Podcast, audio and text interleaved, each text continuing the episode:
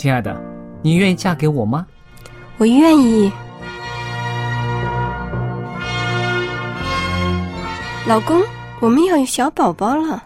真的，太好啦！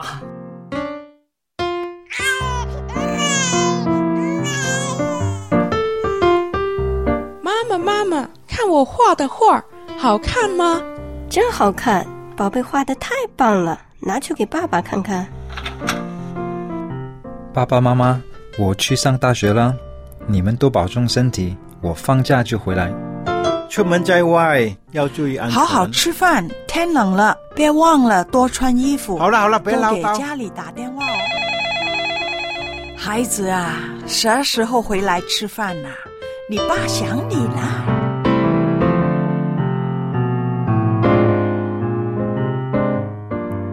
好，明天就回来。家人，给我生命的人，与我共同生活的人，与我分享喜悦的人，也是给我带来麻烦的人。每一天说说笑笑，有时也吵吵闹闹，因为我们是一家人。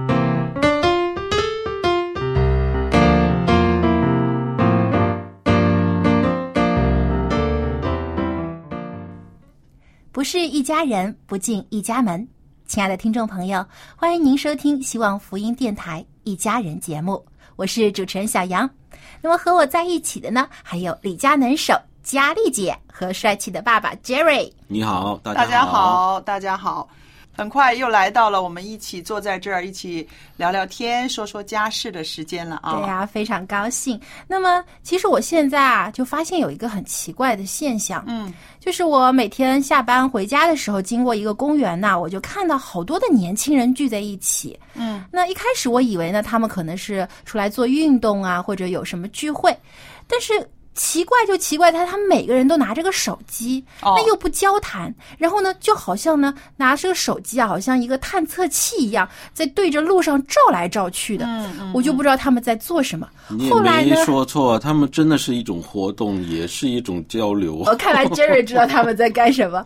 那后来我知道了，原来这些年轻人他们在玩一个呃网络游戏。这个手机游戏呢，就是让他们在路上呢，在啊、呃、走路的时候呢，可以找到一些的这个呃很奇怪或者很可爱的一些的这个卡通的形象，然后呢收集起来。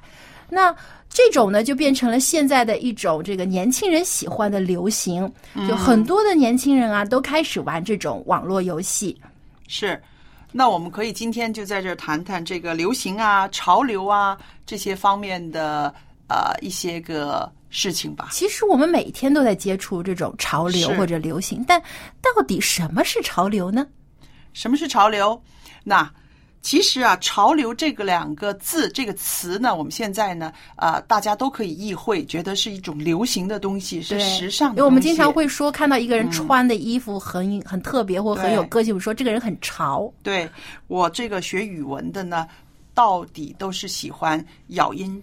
嚼字啊，原来啊，潮流啊，它是在这个电力工程中的一个用词，哦，是说到哈这个特别的指电网这个地方电处的电压。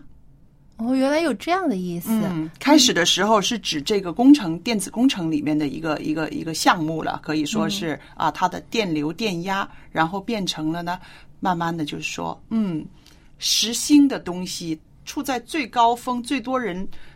对，最多人，你讲的是对的。嗯，哦，就是受最多人喜欢或者追捧的，就达到了这个电波的高峰的时候对啊，这就成为一种流行了。嗯嗯，其实流行的东西很多，比如说啊、呃，现在呃我们经常关注的一些衣着啊、打扮呐、啊，嗯、还有啊、呃、音乐、还有影视媒体等等，还有电子产品。我觉得其实有时候我们的这种饮食习惯、生活习惯，甚至是我们的日常用语说话。嗯啊，或者现在网络上的很多用语都可以成为一种潮流。是啊，我发现现在年轻人呢，他们把一个词啊常常简化，本来是五个字的一个问句啊，今天吃饭了吗？他可以说今饭，呃，这是一个例子啊，但是对方也会明白。但是我呢，就不会明白。我说这这这是说哪一段儿啊？呃，可能跟他们喜欢打字有关系，因为呃，他们朋友之间互相发这种啊、短信啊或者微信的时候呢，就是越快越好，所以呢，可能就简化了某些用语。嗯，所以呢，对方可能明白，但很多时候家长看到的就一头雾水，好像是密码一样。对呀、对呀、这也是算是一种潮流吧。我都觉得我看到这些字，有时候我都觉得自己老了，嗯，都看真的看不明白，还要上网去查到底他们在讲什么。嗯，哎呀，对，因为年轻人嘛，很多时候呢就很喜欢这种流行用语，而且呢，越是流行的东西，越容易在年轻人当中传播开来。嗯，呃，不过呢，我在网上也看到有一篇文章啊，就特别说到，其实潮流啊，现在很多这种流行的东西呢，其实很多时候是商家的一种促销手段。对。比如说呢，有一些服装公司，它为了推出它这一季的某种款式的衣服呢，它就会让一些啊、呃知名度很高或者一些时尚达人穿上他们的衣服，然后在一些公众的场合亮相。然后很多啊、他们的这些呃粉丝啊，看到了之后呢，就很喜欢他们的这种穿着打扮，之后就会跟风啊，也学着他们啊，比如说有的时候啊流流行剪短头发啦，就是因为看到某一个明星啊剪了短发，样子很好看，所以很多年轻的女孩子也学她这样子。对，所以呢，其实潮流有的时候也可能是一种啊、群众的这种群羊效应，好，跟风而已。说完潮流之后，我们找到一个跟潮流相对的一个事情，就是经典。你们大家怎么看呢？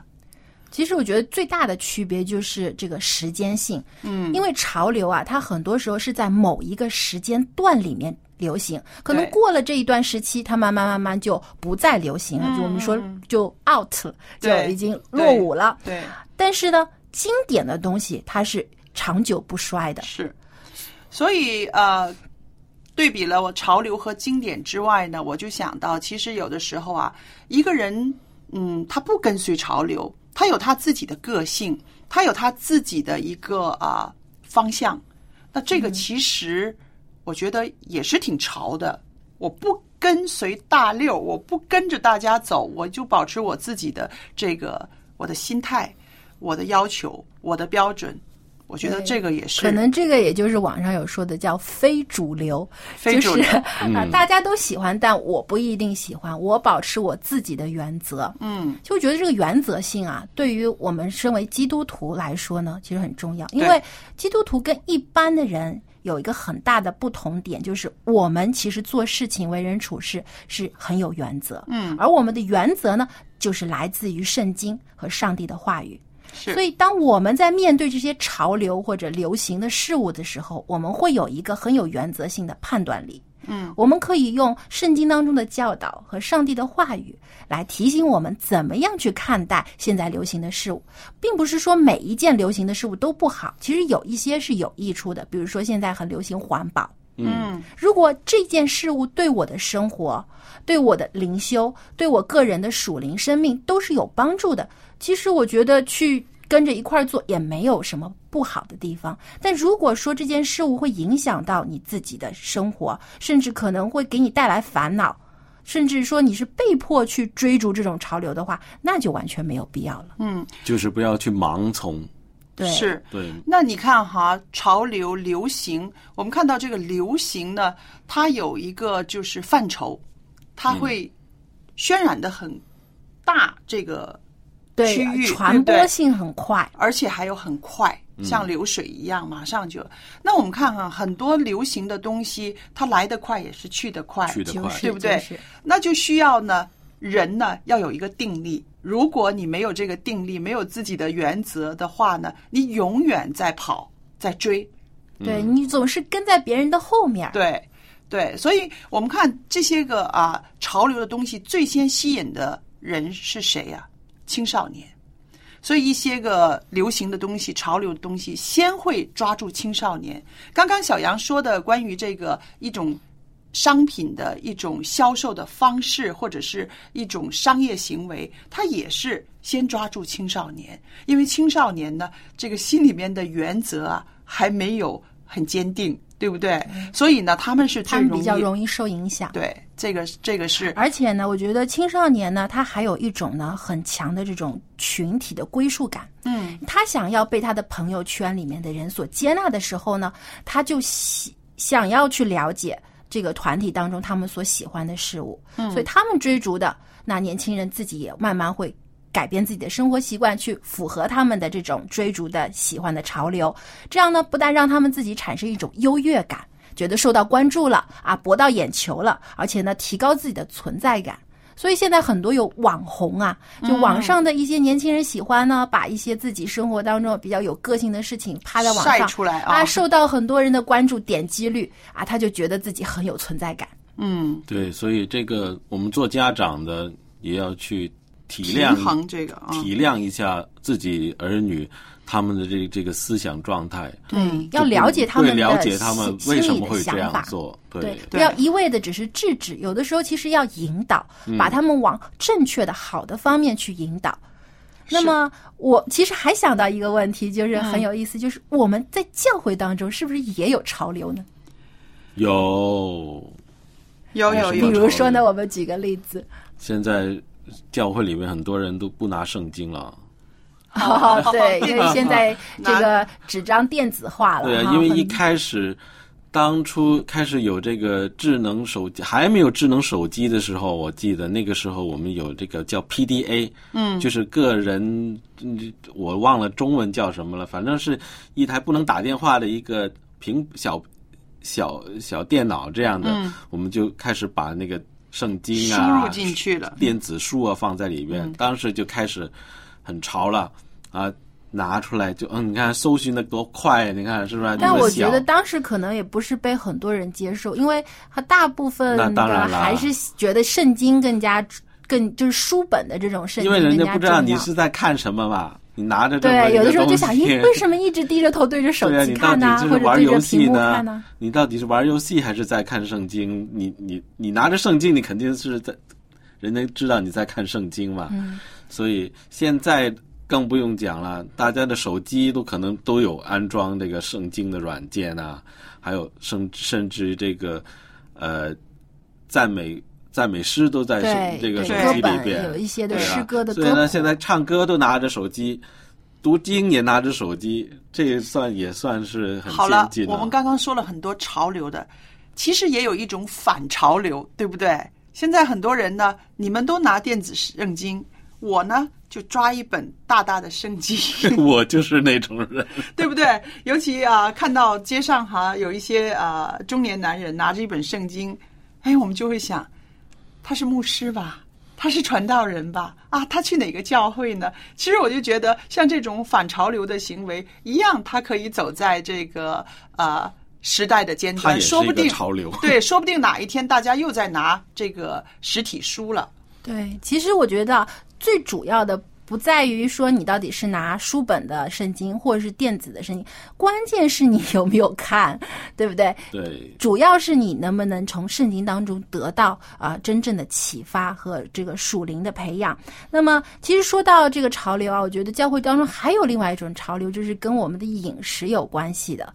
就是经常呢，我会听到有一些弟兄姐妹说啊，某一样食品对身体很好很好，然后呢，突然之间就整个教会大家都吃这个这个种食品了。不光是在教会里边，其实整个社会，我觉得都有这个趋势。对，就是有的时候我们因为现在人很注重健康，所以一旦听说啊某一种食品，比如说之前啊有一段时间很流行吃这个牛蒡根，嗯，那以前我们家餐桌上是从来没有这个牛蒡根的，但是后来呢，我妈妈说她在教会里听到啊某一些的这个弟兄姐妹说到啊这个东西真的好啊，又可以抗癌啊，又可以治这个治那个，嗯，结果我们家也开始吃了，但是吃过之后就觉得，哎，无论怎么做都没有办法把它做的很美味。呃，到后来就觉得变成一种药啊，就哎，为了身体健康，硬硬头皮吃吧。那我觉得这种是不是也是在追逐潮流呢？因为你身边的人都在吃这种食品，那你就为了呃想着跟他们一样，或者也是为了身体健康，即使不喜欢也要去吃。这个所所谓的潮流，其实跟发现也有点关系啊。哎，人家都在做这种事情的时候，都在吃这个东西的时候，是不是他们发现了一些个我不知道的东西？嗯然后对我也要试一试去发现，这也是一个发现的过程。对对。那么至于这个这个发现对你本身是不是一种享受，又或者是对你有没有那个效果，那真的是啊。没有一个标准的答案的，对不对？对也许你试一试，觉得很好，哎，这个牛蒡根对我的这个肠胃啊、消化啊是呃很有帮助的，呃，排毒真的有这个效果。那纵使有点不好吃，可能也会吃下去，对不对？我觉得佳丽姐说的很很重要的一点就是适不适合自己。对其实不是每一样食品好的东西都适合所有人的。其实有的时候可能有一些病人他就是不能吃这种食品，对即使它非常的好，可能有很多的营养，但是可能他的这个根据他的病情，他不适合吃这种，所以。首先得了解自己身体情况和自己家人的身体情况。所以我觉得，作为一个家长，我们教孩子的时候呢，啊、我们会让他知道这个潮流，你可以去知道，但是呢，当你要不要去跟随的时候呢，你自己要有你自己的定力。嗯，如果你没有这个定力的话，你就总是跟着这个潮流、流行的东西跑的话呢，你一辈子就会累死了。对晕头转向。对，所以我觉得小孩子、青少年他可能没有这个定力，我们做家长的呢，反而在这方面呢要去平衡，要去跟这个潮流有一个抗衡才行。每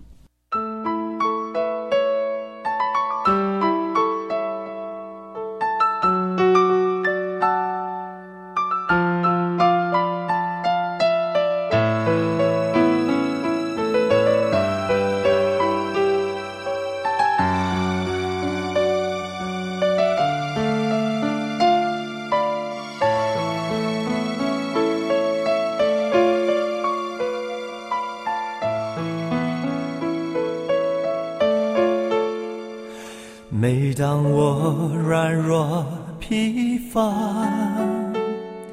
对未来充满惧怕，你对我痴声呼唤，来到你宝座前，你是如此温柔。甚至我心里感受，你赐下话语，你光照鲜明，你炼净我生命。主耶稣，我心紧紧跟随你，你同在是我的安息。主耶稣，我心紧紧跟随你，等候你，我重新的你。主耶稣，我心紧紧跟随你，你同在是我的安息。主耶稣，我心紧紧跟随你，等候你。我重新的离。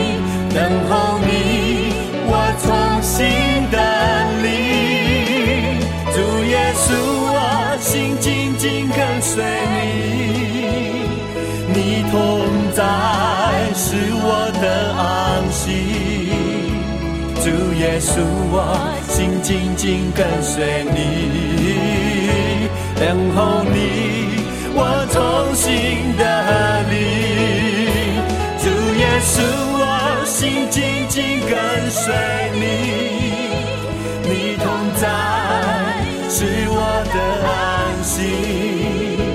主耶稣，我心紧紧跟随你，等候你，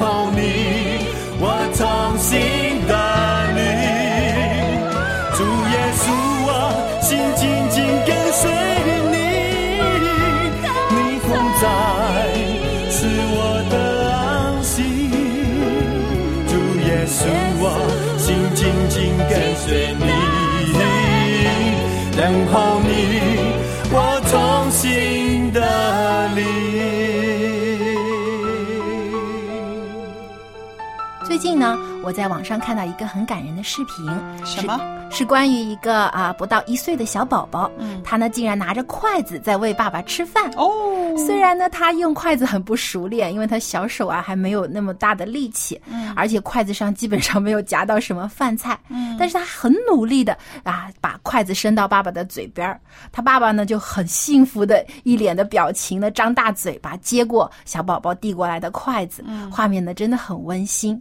那我想问一下 Jerry，嗯，你你的儿子有没有喂过你吃饭呢？应该有。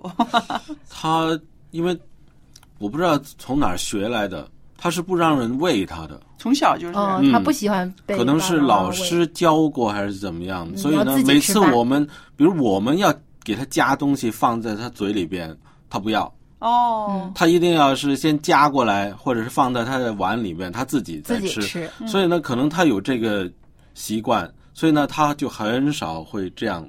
嗯，他可能对我们做这个嗯、对，因为他自个儿都对不不被人喂。对对对但是我觉得很多父母啊，如果有自己的子女愿意喂他们吃饭，其实是很感动的一件事情。我看的一个视频也是非常感人的，一个小女孩，我看可能也就是五六岁吧，她在餐厅里跟她爸爸用餐，然后后来她看到窗户外边有一个露宿者，没有饭吃，带着大包小包坐在那儿，然后他就拿着他的那一盘食物走出去，很确切的递给了那个人。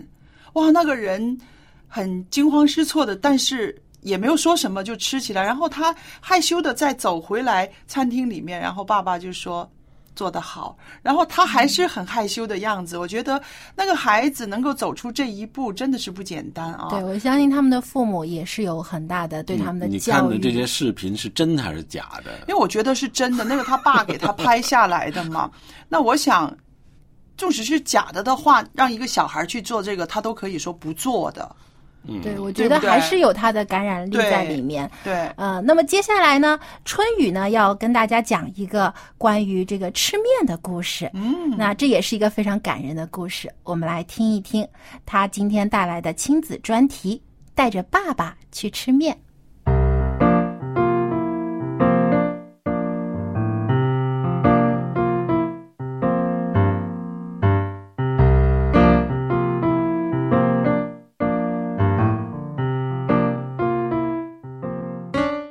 位亲爱的听众朋友，平安！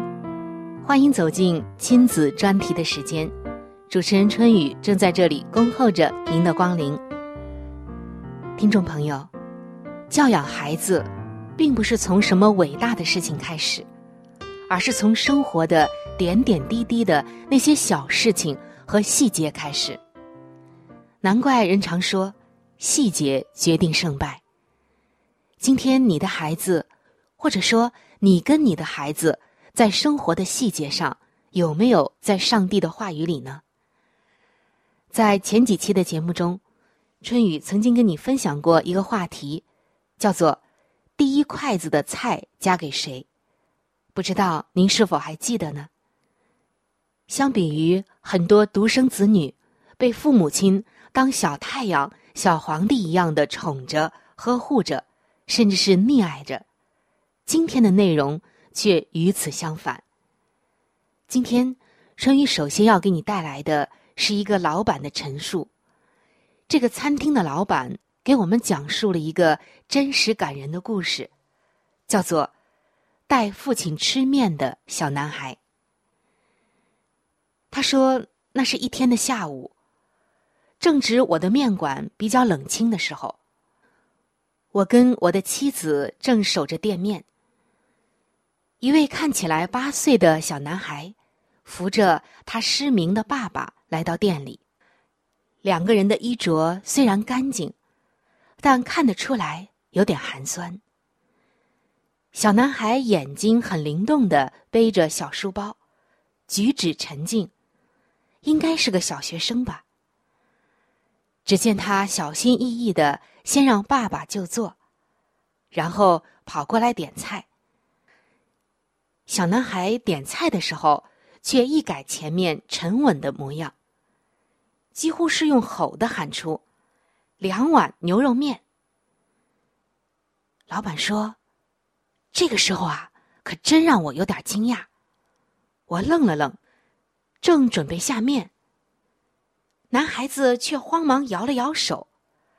只见这个小男孩的脸上露出了抱歉的意思，指了指墙上价目表的葱油面，比了一个一，又指了指他自己。哦，我立刻明白了，原来为了省钱，他自己要吃葱油面，却不想被父亲发现。一会儿，我把一碗葱油面端到了小男孩面前，另一碗牛肉面就放在了他父亲的前面。只见小男孩把筷子放到了他爸爸的手中，说：“爸爸，面来了，慢慢吃哦，小心烫。”可是父亲并没有立刻开动，而是先用筷子在碗里探了探。摸索着，然后夹起了牛肉，又摸索的放到了儿子的碗里。父亲一边往儿子的碗里夹牛肉，脸上一边十分认真的说：“你多吃点儿，吃饱了好念书，将来上了大学，毕业以后要做对社会有用的人。”儿子带着笑意说：“嗯。”好的，一定会。却不拒绝父亲给他夹牛肉。等到父亲开始吃面的时候，小男孩才默不作声的把刚刚那些牛肉通通的夹回了父亲的碗里，动作十分的熟练，一看就是做惯了。父亲一边吃着面，脸上一般露出了点笑意，说。哎呀，这家店面可真厚道，一碗牛肉面里有这么多牛肉啊！儿子笑着说：“对呀，我碗里的牛肉都快装不下了呢。”这家店面的老板说到这儿的时候，非常的动容。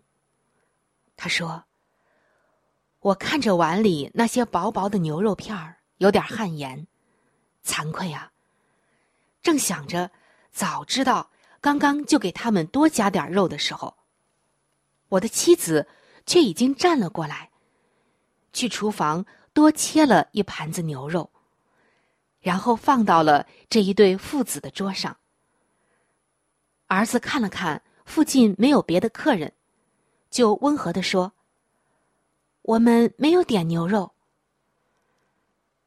妻子却坚定的。把那一盘牛肉推到了他们面前，露出笑容说：“这个是我们开业周年庆典特别赠送的，不用钱。”小男孩跟他父亲听了之后，都微笑的道了一声谢谢。男孩又把盘里的牛肉又加了一些到父亲碗中。等到父亲吃饱之后，他从书包里拿出了塑胶袋。把剩下的牛肉装了进去。从过来到离开，男孩子一片牛肉也没有吃。妻子叹着气说：“真是个乖巧的孩子啊！”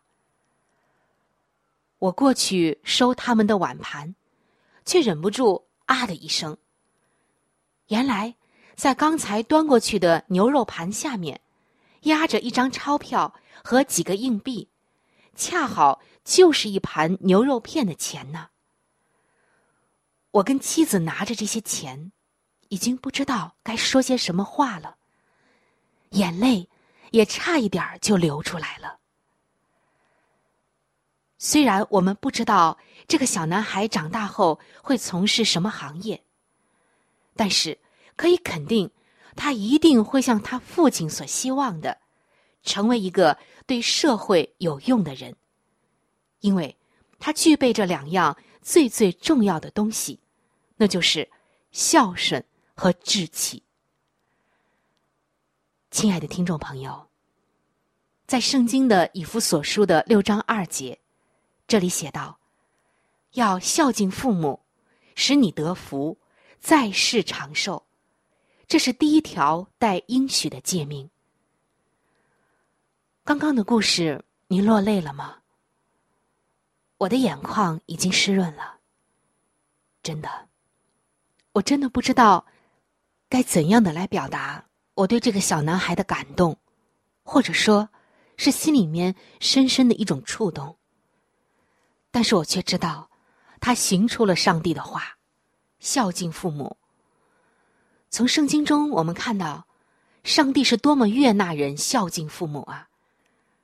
上帝说，这样的人，上帝要给他祝福。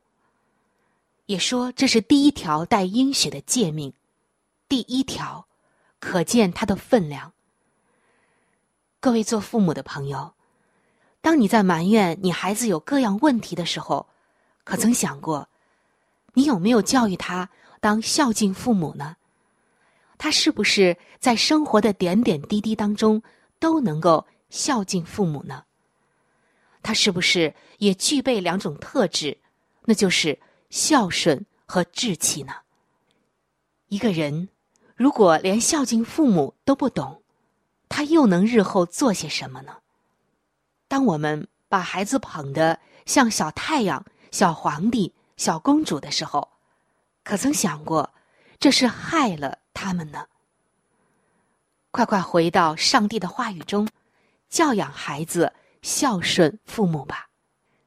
如果。你想让你的孩子得福，那么就让他做那些能够蒙福的事情吧。谢谢春雨的分享。那么刚才他所说的这个故事真的很感人。呃，我相信呢，其实很多的家长啊都非常希望自己的孩子能成为一个学会分享又孝顺父母的好孩子。而且呢，我觉得其实有的时候言。教啊，不如身教。就是你说的再多，不如你自己去做这件事更容易让孩子接受。那么，我就想问问佳丽姐，你有没有什么自己的好的经验可以跟我们分享一下呢？那你刚刚讲的一句话很很到位，就是说教孩子分享，因为小孩子呢，他最小的时候，他不是说很重视分享这样子的这个事情的。那人性嘛，有他自己就吃，有他自己就玩，不是说很会顾的别人的。那么其实呢，做家长的教他分享呢，是教给了他一个一生人。都会得着快乐的一个途径，嗯，对，是不是？你让孩子快乐健康，这是每个父母的一个心愿，对不对？那么，把分享这种事情拿出去给人家去分享，别人快乐，自己也快乐，那种快乐的记忆让他在生命里面留下的话呢，他以后都会找到这个快乐的这个钥匙了。嗯嗯，没错。那 Jerry，你在家里的时候怎么样教你的孩子学会分享呢？分享，那就是当然，每次比如吃东西的时候，就一定是我先给妈妈，嗯嗯啊，然后再给他。他看到这个，每次都是这样的话呢，他他开，比如他拿一个小吃，把把它打开以后，他也是马上就拿给妈妈。嗯，所以这个我们都是这样教他的，可能他就。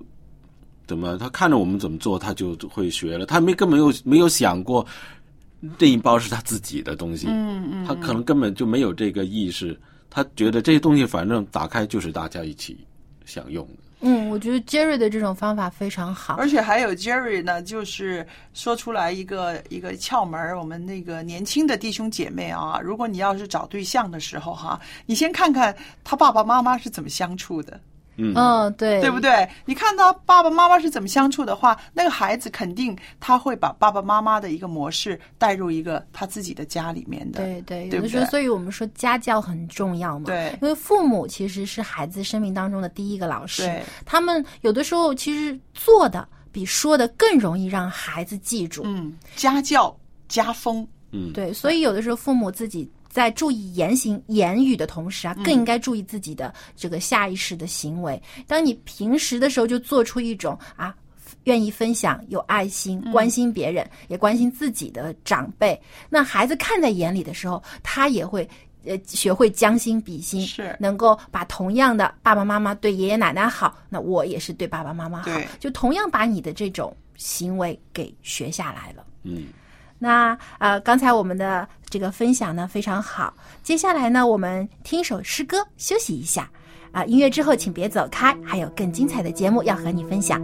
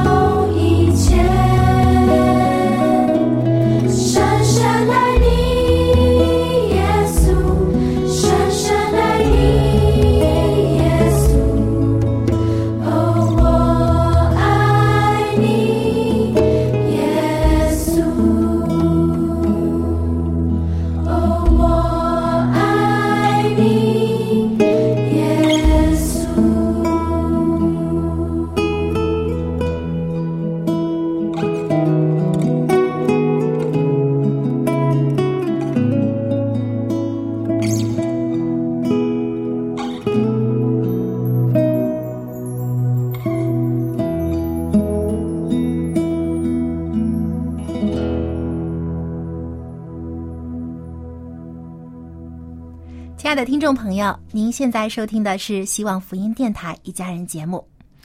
啊，佳丽姐啊，嗯，呃，你记不记得我们前不久去了一家这个敬老院，探访那里的长者？对，其实呢，我发现啊，我在跟这些长辈们讲话的时候啊，嗯非常紧张，我不知道应该用啊、呃怎样的话题，或者说用怎样的言语啊，去跟他们更加亲近。因为那时候啊我很害怕自己说了一些不适当的话呢，伤了他们的心。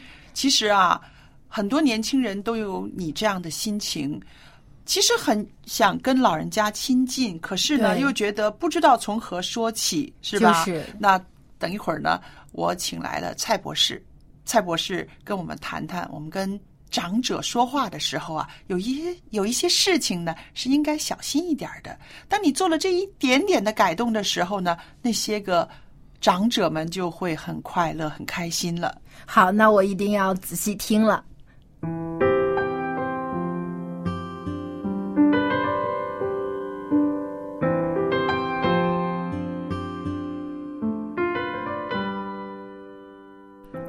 博士您好，又到了我们在这儿一起聊天的时间了。啊，真的，大家好。那么我们今天呢，继续在这儿谈谈呢，呃，年轻人跟长者说话的时候啊，呃，有一些什么样的禁忌？其实这个也不是禁忌，就是说我们要特别的小心一些，在用词啊、遣字啊这些方面呢，不要伤了那些个长者们的心啊。呃，首先我提出一点啊，嗯，年纪大了，记忆力会衰退，对呀是不是？嗯自己的东西呢，常常放在哪里呢，就会忘记了。对呀嗯哼，呃，在很多家庭里面呢，很多年轻的后辈呢，因为自己没有那样的经验，所以很不能够体谅，所以呢，总会说：“你又忘记了，你又忘记把自己的东西放在哪里了。”那一说这个话的时候呢，那些个父母们呐、爷爷奶奶们就更紧张，好像自己又犯了什么大错似的。那在这样的时候，我们应该怎么样委婉的帮助他呢？首先呢，我们就要讲一讲啊，为什么我们年纪大的时候了，会记忆力会差起来了？嗯，其实很多时候了，就因为我们的脑海里面呢，就是充满了太多的东西。哦。你看，那小孩子很清白的，嗯。所以小孩子在学习的时候，你讲一次他就记住了。对，到了你四十岁的时候，你要讲两次；到五十岁要三次；哦。到了六十岁，可能要五六次你才记得。哦。因为我们脑里面呢充实了太多的东西，那那个东西呢，有时候就因为我们担心这个，担心哪个，嗯。这样呢，所以不是因为年纪大，嗯。老我们的老的记忆就会衰退，嗯。但是我们也会讲讲到了疾病也会影响到。年纪大的时候，很多慢性病，对。啊，慢性病的时候，特别是有高血压的时候，嗯。啊，呃或者是有中风啊，啊，高胆固醇呢、那些都会阻碍了我们把信息传到去我们脑海里面的。哦，呃，怪不得他们呢就很容易，好像年纪老的时候了，大的时候了，就是容易有这个记忆力衰退的原因。那我想问，有一些药物是不是也有一些影响啊？，对，有些药物也是会影响的。所以现在我们在市场上哈、嗯在我们的社会里面，很多人有这个失智症。失这个失智的时候，很大的可能性呢，就是一些小的中风。哦每一次小的中风呢，就把那个老的细胞啊，嗯把它就是阻塞了，嗯或者完全失去了它的功能。嗯，那么慢慢脑细胞一失去了，不会再长。对，不像我们的啊、肌肉细胞啊、胃啊、骨头，它们会有再新的生，对嗯，但是脑细胞不会再生，哦所以他们呢，就记忆力慢慢就不太好的时候，我们就可以安慰那些老人家的时候，就会讲、哦。忘记了就算了，嗯。我们一起慢慢来想嘛。嗯。我们可能是要细心的来找一找，如果你记得的话，嗯。你不妨可以这样提醒他，不用担心，我知道你的东西放在哪里，嗯是吗？对，因为很多时候我们放东西的时候，很多时候有一个习惯，嗯。从年轻的时候，对，好像我一回家的时候，我就把我的钥匙了，一定是放在某一个位置的。对对，但是有时候急起来的时候，可能家里面或者有个电话，家里面嗯电话在响的时候，你在门外的时候，一开了门，把门关上，冲啊去接电话。啊那个时候你就没有把你的钥匙放在一定放的地方。对，我也觉得呢，在家里面呢，要养成一个习惯。那无论是一个人住的长者也好，或者是跟家人住的长者也好，我们都要协助他们，给他们养成一个习惯。你的重要的东西是放在哪里的？对，钥匙放在哪里的？眼镜放在哪里的？嗯手表放在哪里的？这样子的话呢，就是他忘记放在哪里的时候呢，你也知道可能在哪里，对对不对？对还有呢，就是说啊、我们大家家里面呢东西越少的时候，应该是对长者来说越容易生活的一个状态，对不对？对了。但是我们人呢，就是很奇怪的，很喜欢什么都啊，与备不时之需。对，哎呦，把东西了，这样也留一点，那样也留一点。尤其是长者，以前生活艰苦嘛，对他们不舍得扔东西的，对对对，所以我们真是要最好越简单越好。嗯这个对他们的智力、他们的记性啊，都是有帮助的。嗯嗯。那么还有呢，呃，我也知道呢，容易有纠纷的，在家里面呢，就是说，呃，长者的生活习惯和年轻人的生活习惯不大一样的。刚刚我们已经提到了一些，就是有一些长者呢喜欢收东西，喜欢留东西，那么感觉起上来呢，就是不是很干净，不是很清洁，对，是不是？嗯，那这个时候呢，有些年轻人呐、后辈呢，就是嘴不遮拦了，没有遮拦了，讲的话非常的刻薄，是不是？有的人就会说：“你有没有搞错啊？家里面收这么多这些乱七八糟的，就像垃圾堆一样，你住在垃圾堆里面啊。”那其实是很伤人的。我觉得这件事呢，呃，就是你讲了这样的话，他也不可能一下子改的。对，不如从长计议，对，好好的计划一下，怎么样改变他的心态了，是对吧？，我们首先呢，我们不可以伤了他的心。嗯如果你讲话的时候伤了他的心的时候，你以后讲什么话他都不会填的。嗯哈，我们都晓得了，你讲一句伤害的话，需要讲五六种那个鼓励的话，才可以把他的心态平和起来。所以，如果你看到这样的情况的时候，呃，周末放假的时候，你去看他，如果家里面很脏的时候、很烂的时候，你也不要呃告诉他，哎呀，好像垃圾堆一样。我们要讲是讲什么了？嗯，哎，你看你自己打理整个家庭实在是很辛苦。现在我有点空，我让我们一起动手哈、来做一做这些家务，好不好？哦，你就讲就不会伤到他的心。对，因为年纪大的时候了，他比较敏感哦。嗯，我们就明明晓得了，一个老人年长的人，很多时候他都觉觉得我吃盐比你吃米还多，哈，我我过桥比你吃米还多，过桥比你走路还多。啊，就是嘛。所以你看这些啊，年纪大的人他们会敏感，嗯。啊，所以有时候你自己也要做个好榜样，嗯。啊，你要他要干净小一点东西的时候，你也要你自己的空间里面也是这样。嗯。我还记得我妈妈啊，她是啊过了六十五岁才移民去加拿大的，嗯。所以他看到加拿大的人呢，很浪费，什么都是用了都是丢，用了都是丢，嗯。呃。但是妈妈呢，很舍不得。每次他去快餐店的时候了，嗯。吃的东西，哎呦，那些杯呀、那些盘子都是塑料的，嗯，他们就是一次性的嘛。对，但是他把把它了，呃，就是把它慢慢每次啊喝的杯子啊、吃的盘子啊，还有那个塑料的什么叉羹子啊嗯啊、羹叉啊等等，都留起来了。哦他最初的时候了，他就留在他自己的房间，后来房间放不下的时候了，我们就把呃厨房也放进去了。呃，哦我们家里面有个规矩很好的，你们的房间是属于你的，哦啊，所以你要除什么了，我们不说什么。嗯公用的地方呢，我们就可以有权说话了。哦，就就就就可以跟妈妈说：“我说妈妈，这些快餐的东西虽然是很有用，但是你看我们家里面的盘子啊、刀叉、碟子、筷子都够用了，那些不要了好吗？”嗯就是这样的跟他讲，嗯，那么就不会一个小孩子一样、啊，对，就不会伤他的心。是，所以呢，我们觉得呢，确实是长者呢有他们生活上的一些习惯，呃，年轻人看不惯的时候呢，觉得我是好意，我很想帮你，但是如果帮的不得法的话呢，他会。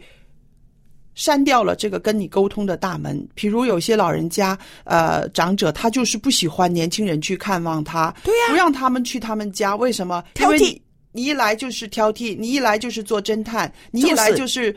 呃指责我说这里不干净，那里要丢掉，对不对？所以为了我们的能够沟通的大门一直敞开，我们年轻一辈的呢就要非常的小心，真的不要呃口无遮拦，也不要自己的把这个和长者的关系呢搞坏了。对呀、嗯哼，我们还看了、长者有时候肯跟你说话，通常是觉得啊，你会是他的听众听众嘛，嗯。哈，他们也很希望啊，你成为他们的朋友，嗯。所以有时候我们听一听他们的心底要讲的话，如果你一听就讲，哎呦，您讲过多少次了，嗯，你的反应是怎么样？那我也就不讲了，真的说了，不再找你说话了，对不对？因为你根本不是有心真的要跟我沟通的，嗯嗯。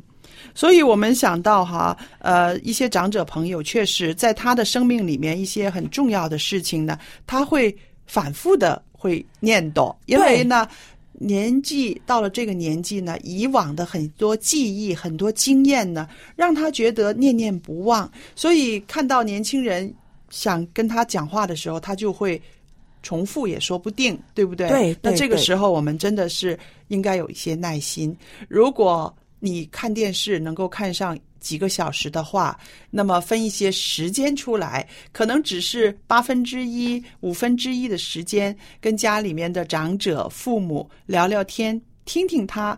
纵使他讲过很多次的事情，你都听一次，再多听一次，其实呢，对长者来说呢，是一个很大的安慰啊。对呀、还有我们跟他讲话的时候，不要东张西望的，嗯，因为很多人呢在讲话不专心，对。啊、特别是现在每个人都拿个手机，嗯，哈，一个叮一下就把手机拿出来，你跟他讲话，那个时间是属于他的，是。哈，所以我们就可以呃有一些表示的，在讲的时候，轻轻的点一点头啊，嗯。或者是重复一下他的意思啊，表示对他的认同啊，嗯。那么他就有兴趣了。但是是你每次可以做得到的时候了，嗯。就是要告诉他，哎，我们今次啊，哈、我跟你讲话啊，我但是我十分钟之后我有一个约会哦啊，所以这样给他先让他知道一下，也是个好事来的。对对，所以呢，我们讲话的态度、讲话的内容，其实都会呃影响这些长者的心情的。对呀、那今天呢，呃，我也是要跟大家分享一个经文，就是箴言十五章二十节说：“智慧子使父亲喜乐，愚昧人藐视母亲。”那朋友们，我们都要做智慧人呐、非常谢谢蔡博士的分享。嗯，我听完之后呢，我就知道啊，以后跟长者讲话要注意些什么了。嗯呃，其实呢，刚才我也上网找了一下，我发现有一个啊网友啊说了非常有意思的话，他说、跟长辈讲话要掌握三个法宝。来说来听听。一个呢，就是你要倾听；嗯，第二个呢，你要不停的点头；啊哈，第三个呢，就要表现恍然大悟。哇，原来是这样子点的。，要夸张一但点。我觉得呢，当然你要有真诚了，你不能啊假装去敷衍人家老人家。但是呢，的确是有的时候跟长辈讲话的时候啊，你要多听他说，对，因为长辈呢，很多时候他有生命当中很多的经验啊，他的经历，他很想跟别人分享。其实那个恍然大悟，哇，原来是这样子啊，就是肯定肯定他的价值，让他更有自信。没错，没错。嗯其实的确有的时候，我们跟老人讲话的时候，有这种恍然大悟的感觉，因为我们自身啊，其实他经验还是少。嗯，有的时候。长辈们说的一些事情和他们为人处事的方式，的确给我们呃这个很多启发。但是小杨，你第一次听的时候恍然大悟，可是你听了十次，他还在在说这件事的时候 那我们这个恍然大悟就要加一点戏剧性了才行了啊。嗯，但我觉得呢，无论是长者也好，或者是对小孩子也好，嗯其实我们真的很需要非常大的耐心。嗯，但这个耐心呢是需要磨练的，所以当我们在与自己的家人相处，或者是说你身边有其他的长者嗯，在一起的时候呢，真的要提醒自己多一点耐心。我也有一个建议哦，跟长者讲话的时候，嗯。我喜欢拍拍他的肩膀，嗯，摸摸他的手，嗯嗯嗯，就跟他讲话的这时候，个这个有一个这个呃肢体的接触，对，有点肢体的接触，嗯。我我我发我自己感觉很舒服，这样，嗯嗯。嗯我是很喜欢。现在我是愿意这样拍拍肩膀、嗯说什么得跟他拍一拍肩膀。你知道吗？啊是因为哈，嗯你到了这个年纪哈，你才做得出来这种事情。年轻人的话，他们好像有点不好意思这样子做。其实老老人家应该是喜欢的吧？当然喜欢，我觉得大部分老人应该还是喜欢，特别有的时候，我觉得去敬老院的时候，看到我们有一些年轻人啊，主动的过去抱一抱嗯老人，抱抱哇，那老人很开心，觉得好像自己的儿孙回来看他了，对啊，就特别的那种幸福的感觉。所以我们说，我们这个节目一家人啊，我们涵盖的真的很广啊。在一个小家庭里面，我们也是上有老下有小的，对不对？对那么把这个范畴再扩充的话，在这个世界里边啊，我们也是有长者，有幼儿，对不对？所以我们怎么样把这个爱心发扬出去呢？机会很多的哦。对，没错。而且我觉得呢，保持爱心呢，不能该不应该成为一种潮流。对对对，因为成为一种经典，就是它不是一个时间性的，应该是我们一生都要去做的，对应该是永远流传下去的。延伸到这个宗教信仰方面，它也不应该是一个潮流，它是跟你的一生人都有关系的。没错，我们跟随上帝不是说只是一时的兴趣嗯或者一时的好奇，呃，这个时候我跟随他，下个时间我又不跟了。对我们应该一直跟随他的脚步，甚至这个宗教信仰超越生死的，是不是？对，没错。好，那谢谢大家的分享。我们今天呢也呃收获了很多非常啊对我们人生有帮助的一些的信息。那么我们的时间也差不多了啊。如果呢，听众朋友你喜欢我们这个一家人节目的话，或是对我们的节目有任何的建议呢，欢迎你随时来信告诉我们。电邮地址是 l a m b at v o h c 点 c n。那么下期节目我们还有更精彩的内容要和你分享，欢迎你到时收听。下期节目我们再聊天吧，再见。拜拜。再见。